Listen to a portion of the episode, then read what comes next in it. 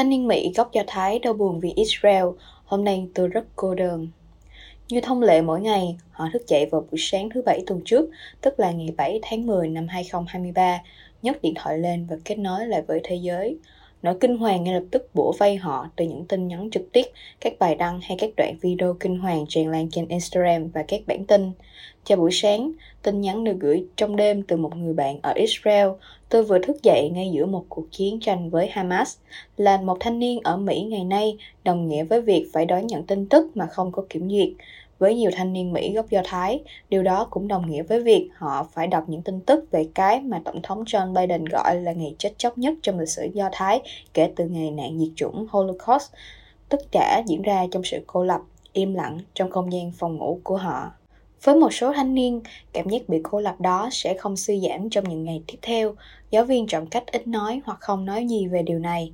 Những bạn thân có vẻ cũng không quan tâm nhiều và trên mạng xã hội, một số người thậm chí bảo vệ cho cuộc công kích này và cho rằng đây là một phản ứng thỏa đáng đối với các chính sách của Israel tại dãy Gaza với tình trạng bị tước đoạt nhà nước của người Palestine hay thậm chí là thỏa đáng chống lại sự tồn tại của một nhà nước Do Thái. Ahuva Hamandel, một cô gái 16 tuổi, nói Hôm nay tôi cảm thấy rất cô đơn. Cô cho biết cô có nhiều người bạn và hàng xóm người Do Thái, nhưng không biết bất kỳ người Do Thái nào khác ở trường trung học công lập của mình ở New York. Cô cho biết thêm, tôi nghĩ rằng người Do Thái cảm nhận mình rất liên quan đến cuộc tấn công này và không phải ai cũng hiểu hay trải qua cảm giác này. Trong hàng chục cuộc phỏng vấn, những người trẻ người Mỹ gốc Do Thái mà hầu hết là những người còn đang ở tuổi thanh thiếu niên hoặc đôi mươi diễn tả về trải nghiệm của họ kể từ khi Hamas tấn công vào Israel giết hơn 1.300 người, bao gồm ước tính khoảng 260 người tại một lễ hội âm nhạc. Họ kể về sự sợ hãi và kinh ngạc của bản thân, về sự đoàn kết cũng như cảm giác bất lực. Đồng thời, họ cũng nói về những mối liên kết mới và sự gãy đổ của các mối quan hệ cũ. Cũng như những người trẻ khác, họ đang trong quá trình định hình cách bản thân nhìn nhận về thế giới và những điều tưởng chừng như chắc chắn vào một tuần trước đó về bạn bè, về giá trị hay về danh tính đều đã bị đảo lộn bởi các sự kiện diễn ra tại Israel và Gaza. Một bạn trẻ 19 tuổi sống tại Washington nói rằng anh ấy đã phải trả lời nhiều tin nhắn từ những bạn tham gia chạy hè với mình hỏi rằng liệu anh có biết những người hướng dẫn viên người Do Thái mà họ từng tiếp xúc tại chạy hè Do Thái ở bang Wisconsin có còn sống hay không. Một học sinh trung học tại Long Island thuộc New York nói rằng cô cảm thấy lo lắng khi có người hỏi về chữ có tiếng Hebrew trên dây chuyền của mình và cô phải giải thích cho họ tại quán sinh tố, nơi cô ấy đang làm việc. Một học sinh năm cuối tại Philadelphia nói rằng anh cảm thấy rất khó để thể hiện sự phê phán của mình về chính sách của chính phủ Israel đối với người Palestine vì anh ấy biết những người để nói những điều tương tự đều bị đấu tố, tiết lộ thông tin cá nhân trên mạng hay bị cáo buộc là ủng hộ Hamas. Gần như tất cả những người được phỏng vấn đều nói về cảm giác cô độc và họ thấy như có một vực sâu đã xuất hiện trong mạng lưới bạn bè giữa gia đình Do Thái của họ và thế giới không phải Do Thái xung quanh họ. Trong khi các bạn trẻ người Do Thái tất bật tổ chức các chiến dịch quyên góp hay tham gia vào việc viết thư, họ không thấy có sự cấp bách này từ nhóm bạn đồng trang lứa khác. Ethan Smith, một cậu thanh niên 17 tuổi, cho biết sau khi Nga xâm lược Ukraine hồi năm ngoái, các câu lạc bộ ủng hộ Ukraine ngay lập tức hình thành tại trường trung học ở New Jersey của mình. Tuy nhiên, giờ đây những điều tương tự không diễn ra. Điều đang diễn ra ở Israel dường như được coi là sự kiện gây tranh cãi. Mặc dù đối với Ethan Smith, vấn đề này hết sức rõ ràng. Smith hiện đang tham gia tích cực vào phong trào thanh niên Do Thái BBYO ở khu vực anh đang sống.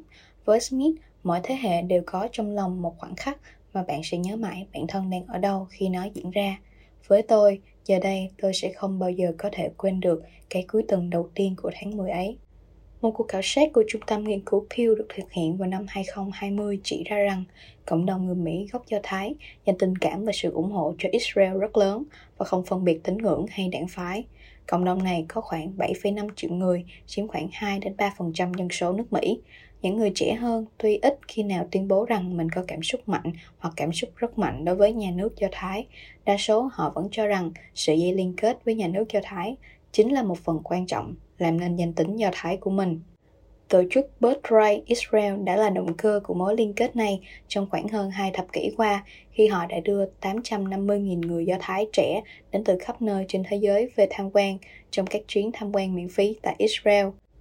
Trong một cuộc phỏng vấn điện thoại từ nơi trú ẩn tại nhà ở Israel, GD Mark, giám đốc điều hành của Birthright Israel cho biết tổ chức đã nhận được hơn 60.000 lá thư và hình ảnh từ cựu học viên kể từ cuộc tấn công vào ngày thứ Bảy tuần trước. Một vài cách kết nối đột nhiên trở nên đứt gãy. Mạng xã hội, nơi thế hệ trẻ thường sẽ quy tụ một cách tự nhiên khi xảy ra các thời khắc định hình cả một thế hệ như sự kiện vừa rồi, bỗng nhiên trở nên độc hại hơn bao giờ hết trong những ngày sau cuộc tấn công, nhiều người cho biết. Theo cô Garber, một học sinh cao học 22 tuổi tại Đại học Michigan nói, mạng xã hội không biết cách xử lý vấn đề này chút nào. Gerber cho biết, mặc dù cô có nhiều cuộc trao đổi trực tiếp về cuộc khủng hoảng này, nhưng Instagram dường như trở thành một bãi mìn đầy cạm bẫy. Các cựu sinh của những nhóm thanh niên Do Thái đăng các thông tin trông như những video quá khích của các binh sĩ lực lượng phòng vệ Israel, như thể họ đang xem chiến tranh là một trận thể thao. Trong khi đó, một số bạn học thuộc nhóm cánh tả thường có xu hướng đoàn kết với người Palestine thì lại cố gắng nói giảm nhẹ đi hoặc thậm chí bào chữa cho hành vi bạo lực vừa diễn ra. Mark Lang, 23 tuổi, sống ở Columbus, Ohio cho biết anh vẫn còn thức khi các thông tin về cuộc tấn công bắt đầu xuất hiện từ các trang tin của Israel mà anh theo dõi kể từ thời học ở Jerusalem. Là một cựu sinh của các trại hè Do Thái và hiện là sinh viên nghiên cứu cao học tại Đại học Ohio State, Lan từ lâu đã ủng hộ quyền lợi của người Palestine. Nhưng trong những ngày gần đây, anh cảm thấy xa lạ với những người từng là đồng minh của mình một thời. Một số họ không chỉ chỉ trích và phản đối chính phủ Israel trong các bài đăng trên truyền thông xã hội, mà còn giảm nhẹ hoặc bảo vệ Hamas, một nhóm mà theo anh ấy không chỉ đơn giản là phản đối Israel mà còn rất rõ ràng là chống lại người Do Thái. Với tư cách là một người tự nhận bản thân rất thiên tả, đây là lần đầu tiên tôi cảm thấy không thoải mái trong không gian cánh tả. Lan nói, tôi cảm thấy rất lạc lõng và mất mát về nhiều thứ hơn bao giờ hết. Một sinh viên ở cùng trường, Stan Skin, 20 tuổi cũng mô tả về cảm giác lạc lõng này. Trong các bài đăng trên Instagram của các bạn học, ngoài việc đăng cờ Israel cùng với video đứng về phía Israel, anh không thấy các kỳ cuộc thảo luận cụ thể nào về nguồn gốc của cuộc xung đột này. Trong khi báo chí Israel đã có những cuộc tranh luận mở về chính sách của chính phủ đối với người Palestine và đặt câu hỏi liệu chúng có đang là nguyên nhân cho thảm kịch này hay không, thì các cuộc tranh luận đó lại không diễn ra ở Hoa Kỳ. Dù gia đình của Kim đã gắn bó qua nhiều thế hệ tại khu phố của người Do Thái ở Trevelyan, nhưng không lúc nào như lúc này, anh nhận ra, dưới góc nhìn của chính trị mà nói, chính bản thân mình chỉ là một người ngoài ngay giữa lòng một cộng đồng do thái. Anh không cho rằng tình hình sẽ cải thiện trong những ngày tới ở gaza hay ở mỹ. Tôi không mấy lạc quan về tình hình hiện tại, thậm chí tôi nghĩ nó sẽ càng ngày càng xấu đi. Tôi nghĩ sự phân biệt chủng tộc sẽ ngày càng sâu sắc hơn. Tôi nghĩ mọi thứ sẽ trở nên bài palestine hơn, cũng như bài do thái hơn. Cảm giác lo sợ đó được đồng tình và chia sẻ rộng rãi, ngay cả những người không đồng tình với quan điểm của Skin. Sandra Wagner, 27 tuổi, có ông bà sống sót với nạn diệt chủng Holocaust, đã so sánh cuộc tấn công này với cuộc giảm sát và diệt chủng người Do Thái ở châu Âu vào thế kỷ trước. Khác với những người cùng tuổi, cô không nhận tin tức về cuộc tấn công trên điện thoại vì Weber được lớn lên trong truyền thống Do Thái, nên cô đã dành buổi sáng đó để thực hiện các nghi lễ Sabbath cũng như tuân thủ quy định không sử dụng điện thoại và các thiết bị khác vào ngày thứ bảy.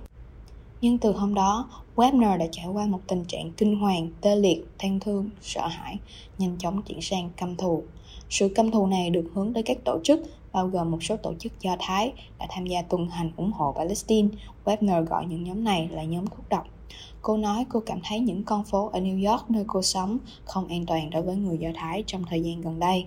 Người Do Thái có một trách nhiệm mới, đó là tự vũ trang, cô nói thêm. Mahali, một học sinh trung học ở New York, lại có những suy ngẫm về lịch sử Do Thái.